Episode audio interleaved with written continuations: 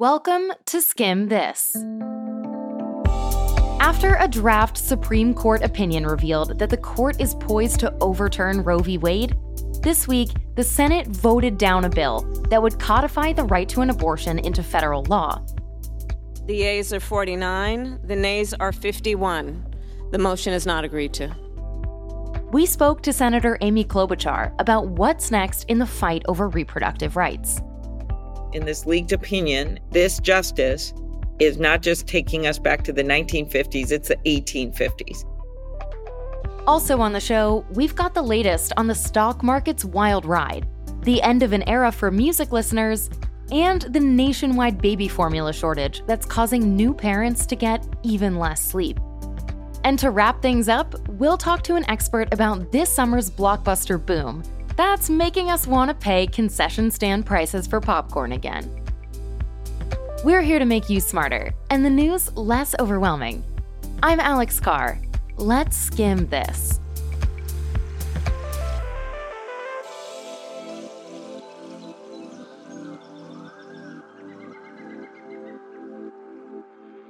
After a leaked Supreme Court draft opinion revealed that Roe v. Wade will likely be overturned this summer, people have started to question what will happen in America when the right to an abortion isn't guaranteed. And even though we haven't gotten the official ruling, the fallout from last week's bombshell leak has continued. Abortion rights demonstrators took their message to Justice Kavanaugh and Alito's doorsteps.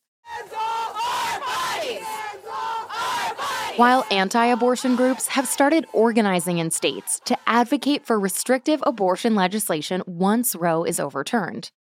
And in D.C., all eyes are on lawmakers. On Wednesday, Senate Democrats called for a vote on a bill that would codify abortion rights into federal law. That vote was largely symbolic, as the Democrats knew they didn't have the 60 votes needed to overcome the Senate filibuster. In total, 49 senators voted in favor of the bill, 51 against. Here was Vice President Kamala Harris after the vote. This vote clearly suggests that the Senate is not where the majority of Americans are on this issue. So now, Dems and the White House are scrambling to try to protect abortion rights before the official SCOTUS ruling comes out this summer. But without scrapping the filibuster, their options are limited. Across the aisle, Republicans are also thinking about what comes next. Last week, Senate Minority Leader Mitch McConnell was asked if a national abortion ban could be on the table should Republicans win big in upcoming elections. His answer? It's possible. To learn more about what's happening in Congress right now and how the Democrats are trying to re strategize after setbacks to their agenda, we spoke to Senator Amy Klobuchar, a Democrat from Minnesota who sits on the Senate Judiciary Committee. We'll also note We've asked several of Klobuchar's Republican colleagues to come on this show, and we'll air those conversations if and when they happen. Senator Klobuchar, my first question for you is around scrapping the filibuster. You support getting rid of the filibuster in order to codify abortion rights into federal law. Do you think enough of your Democratic colleagues could get on board with that? And what would you say to your colleagues and even President Biden who've expressed unease with getting rid of it? I personally, as you note, Alex, would get rid of the filibuster. I would put exceptions in place. And just so your um, listeners know, I mean, it's about 160 exceptions already, including for compensation for space accidents. There is an exception for uh, arms deals. And I think that this is it, the same, if not much more important. So, you know, yes, you, you talk to your colleagues, but in the end, our best hope is to bring this right to the ballot box. Besides trying to directly codify the protections in Roe into law, what else could Congress do to support abortion care nationwide, like providing funding for states that will see an influx of people seeking an abortion or codifying the right to contraception? I think the first thing is if this opinion comes out as it is, the fall will be swift. We have over 20 states poised to reverse Roe v. Wade, 13 of them are automatic. Uh, so I think you're going to see legislative fights in states across the country. So that'll be a lot of focus of efforts, and it should be. And of course, what do I want? I want it in the national law, and then you won't have this patchwork. But as we head into the fall, I think you're going to see a lot of that. The Justice Department, they can pursue these cases and uh, do everything they can uh, to uh, protect a woman's right to make her own decisions. So I think you're going to see a lot of pushback in court and a lot of pushback in legislatures across the country. The other thing is just getting more judges in that understand the value of precedent. Justice Jackson will be starting in the fall. Of course, she'll be in the summer. She'll be taking Justice Breyer's place, but that was a big, important thing to get done. And then we have more judges across the country that are up for confirmation, whose cases we can get done. So that is all part of the same plan. And then, of course, Planned Parenthood, NARAL, other groups, providers of reproductive services, making sure they're funded, working with them. That is all going to be really key as well. Mitch McConnell has talked about the possibility of a nationwide abortion ban. And from your perspective, how likely do you think that is if the majority swings the other way or Republicans won the White House? Well, it wouldn't surprise me at all. I mean, he has said it. He's talking about it. He he means it. And I think people when he says those things, people better take it seriously.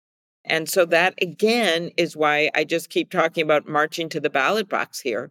Uh, and no matter how difficult it's been, and it has been hard getting through this pandemic and seeing each other again and everything people's have to go through, they still have to remember that we live in a democracy. We're reminded about that every day with what's happening in Ukraine.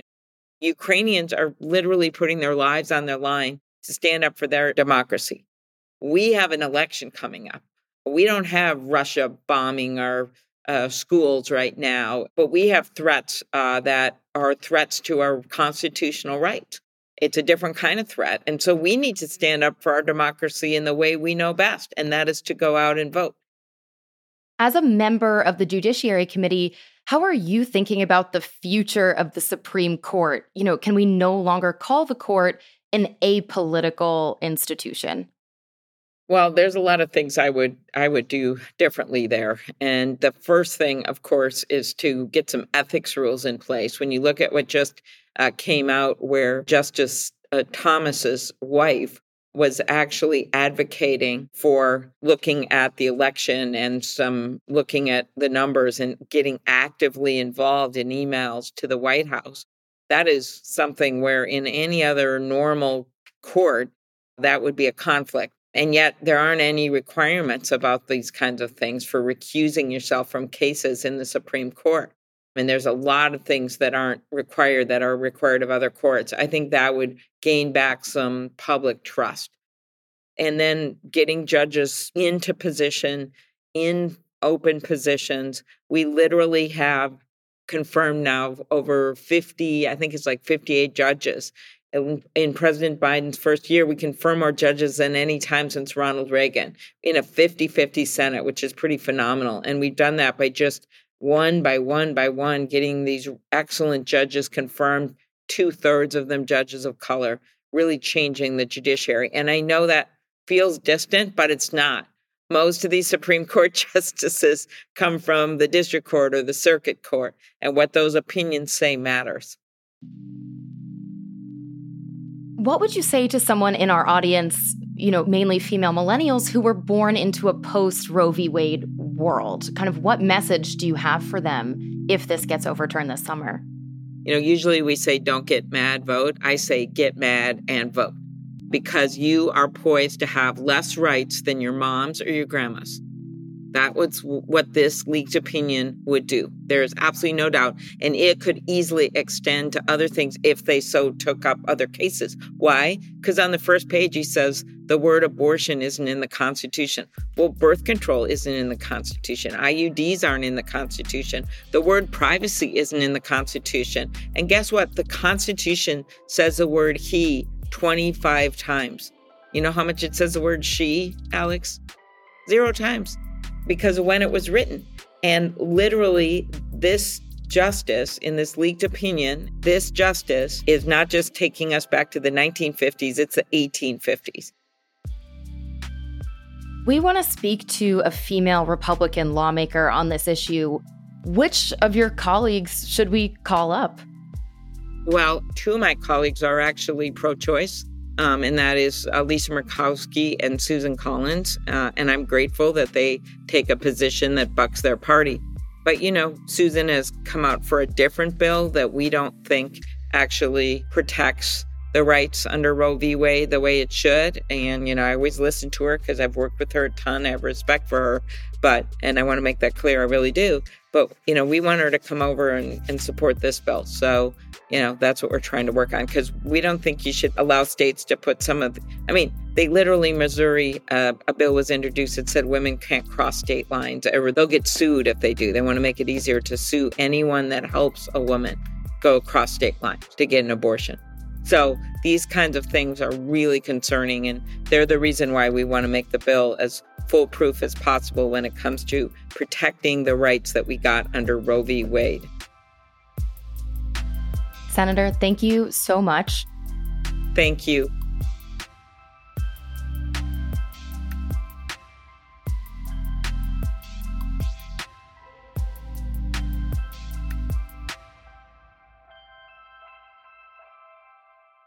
At this point, shortages seem like nothing to write home about. Toilet paper, been there. Microchips, we're working on it. But the latest shortage to hit US consumers is something that might keep parents up at night formula shortage across the country.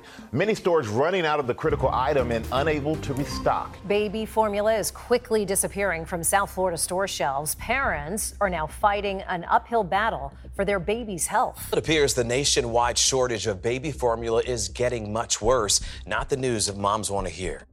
We're going to cover everything you need to know about the formula shortage in 60 seconds. Baby formula has been flying off the shelves in the past few months, and manufacturers can't keep up. One report showed that 40% of baby formula options were out of stock nationwide last month. And in some states, like Texas and Missouri, it's even worse, with more than 50% of formula sold out. Now, some major retailers, including Target, CVS, and Walmart, have started to limit the amount people can purchase. That is, if you can even find any to begin with. So, what's causing these empty shelves? One is something we've heard before supply chain issues, thanks to the pandemic. And those issues were made worse when a major US based formula manufacturer called Abbott recalled some of their formula products back in February. The FDA is apparently working around the clock to get that Abbott plant back up and running. But in the meantime, it's been hard and costly to find replacements. The average cost of the most popular formula brands has jumped as much as 18% in the past year. And it's not like we can just start making more. It takes time for manufacturers to get FDA approval to make formula. Homemade formulas can be dangerous, and some formulas from overseas don't have to pass the same standards as domestic products. And that's all causing parents to scramble to feed their babies. If you're one of those parents, talk to your pediatrician. They could have samples you could use in a pinch, or they'll be able to tell you which other brands are good substitutes. And if you can't switch brands, try looking at local stores instead of big box chains. They might be seeing less traffic and could have some left. You can also take a look at your formula's ingredient list there could be a generic version of your brand name formula out there. And finally, you might want to head over to social media. Parents have started Facebook groups and social media accounts to find resources, and maybe someone in your community has an extra can they're willing to share. How'd we do? Want us to skim a question from the news? Send us your suggestions to audio at theskimm.com.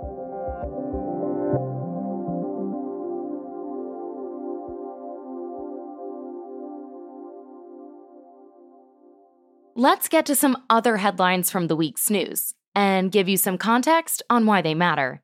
First up, America's opioid crisis shows no signs of abating. This week, the National Center for Health Statistics announced drug overdose deaths hit a record high last year. In 2021, more than 100,000 Americans died of a drug overdose. a 15% increase from 2020. Opioid drugs like pain pills and fentanyl were responsible for more than 80,000 of those deaths, and deaths from methamphetamine and cocaine also increased. Overdose deaths have been steadily rising for years, particularly in rural areas where residents have a hard time accessing treatment. In fact, since the year 2000, drug overdoses have killed more than 1 million Americans. And experts say the pandemic has exacerbated this crisis. Because when you put together a shaky economic landscape and social isolation, drug use becomes more common. It's been five years since the Department of Health and Human Services declared the opioid crisis a public health emergency. But policymakers have been divided and fighting about potential solutions. In April, the Biden administration presented the National Drug Control Strategy, and the plan called for expanded access to naloxone, which is a drug that can reverse an overdose, drug test strips, and syringe distribution programs. Some criticize the harm reduction methods Biden's plan outlines, saying they allow for drug users to continue using, while others say it's the best way to allow people to use drugs safely and focus on the big picture, reducing overdose deaths overall. But while lawmakers fight it out, these latest numbers show this crisis is only getting worse, and coming together to find solutions is urgent. Okay, next headline. Tonight, firefighters in New Mexico in a desperate battle against the largest wildfire in the country. Here's what you need to know. The largest active wildfire in the US, that started last month in New Mexico, has continued to burn and is less than 30% contained so far, as seven others have also broken out in the state. A federal disaster has already been declared, and there's no sign of this cooling off anytime soon. High winds, severe drought, and dry conditions are expected to expand the fire's reach. And more people will have to evacuate the area as the fires move north towards Colorado. And while fire poses a major threat in the Southwest, other states are experiencing dangerous heat waves, including Texas and Oklahoma. And those temperatures are predicted to make their way north to the Midwest and Northeast. So, even though the calendar might read May, the temperature on your phone is saying it's August, leaving climate scientists concerned about more oppressive heat waves throughout the summer. All right, next headline. Yesterday, a U.S. government report revealed at least 500 Native American children died in U.S. boarding schools. The report also found more than 50 burial sites across the country. Here's the context Dating back to the 1800s and lasting for 150 years, the US government took Native American children from their communities and forced them to attend boarding schools. These children were made to attend these schools in order to assimilate into American culture. But in reality, the children endured abuse, manual labor, and severe malnourishment. And if this recent finding sounds familiar, that's because countries like Canada and Australia have gone through a similar reckoning. Since last year, Canada has uncovered hundreds of unmarked graves, and in Australia, hundreds of massacres have been accounted for. Here in the US, the investigation into exactly what happened is still ongoing, and officials expect the number of deaths to rise as the search continues. One thing to note is this report came without a formal apology from the US government for its role something Indigenous communities have called for and are still waiting to hear. And our final headline We are introducing a product today that takes us exactly there, and that product is called iPod. iMac, iBook, iPod. We're saying RIP to the iPod. Apple announced that the company is discontinuing its last iPod model after being on the market for more than two decades. Back in the pre Spotify days, the iPod revolutionized the music industry by allowing people to purchase a song for 99 cents a pop. The OG iPod had 5 gigabytes of space and could hold up to 1,000 songs. And over the years, the iPod evolved into different sizes and colors. Remember the stress of deciding your iPod color? Remember trying to download explicit songs on iTunes without your parents finding out? Oh, iPod, we loved you. At its peak, the iPod made up around 40% of Apple's total revenue. But that's definitely changed over the last few years. Ever since the iPhone got smarter and streaming became a whole lot easier, people ditched the iPod, and that caused sales to drop. So now, Apple is officially sending the iPod into rainbow spinning wheel heaven. But if you're looking for a quick hit of nostalgia, Apple is still selling iPod Touches while supplies last.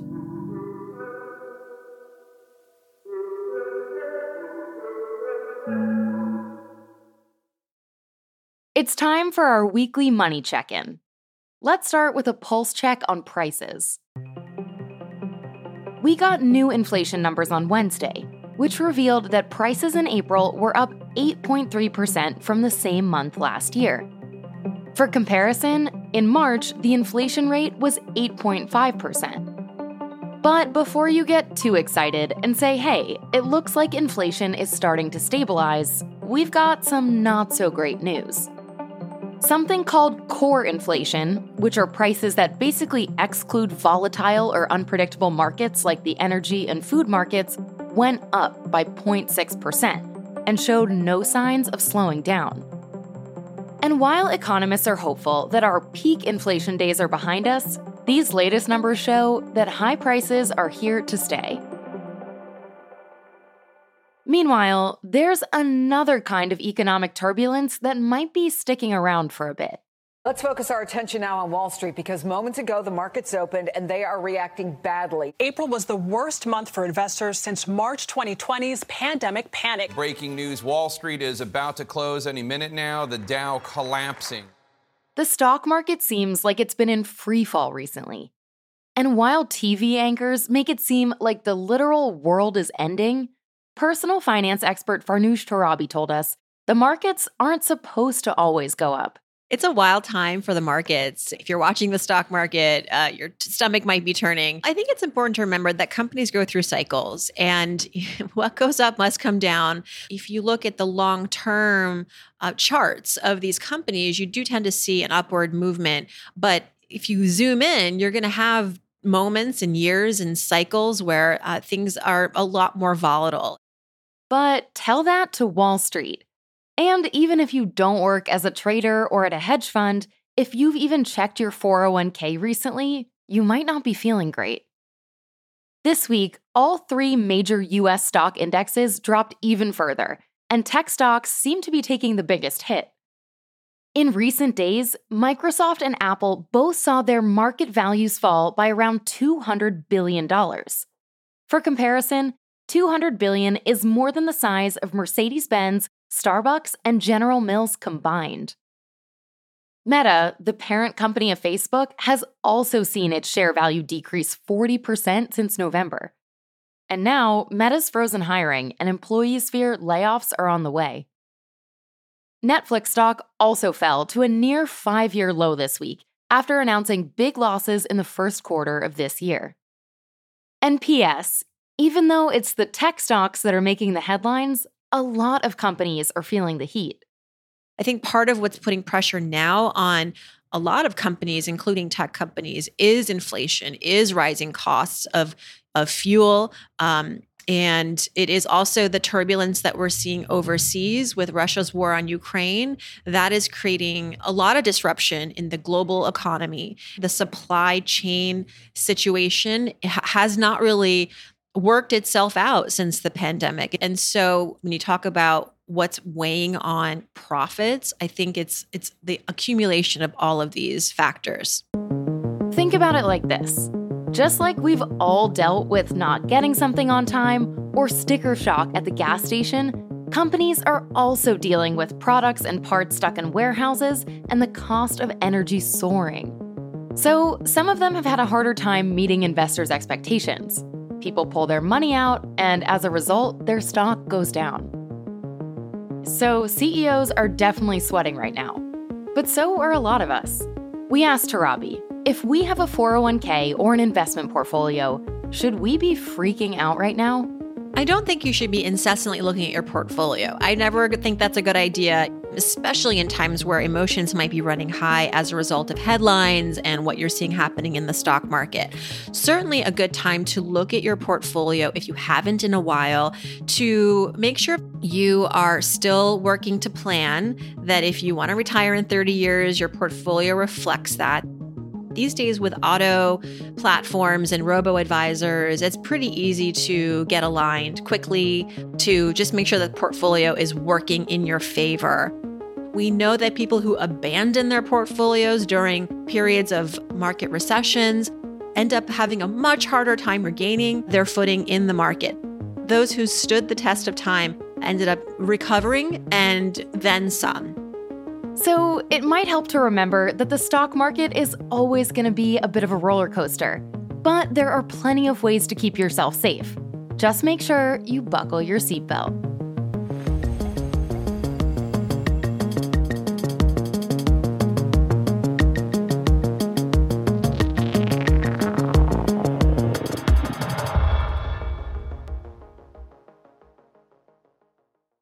Picture this it's summertime in the mid 2000s, and you're heading straight to the movie theater. Because when a lot of us were growing up, the hottest movies of the year came out from Memorial Day to Labor Day.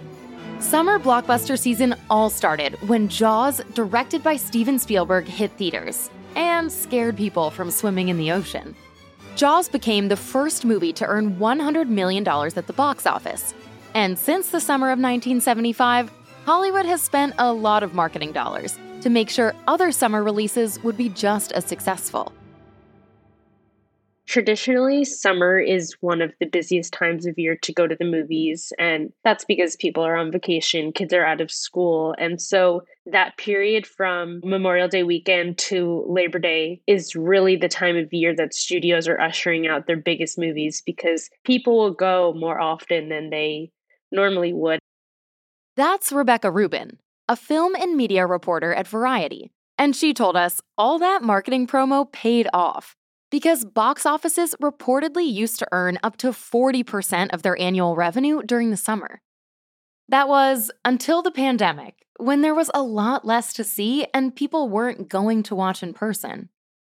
But if you've been craving that movie theater air conditioning and an extra large soda, we have some good news.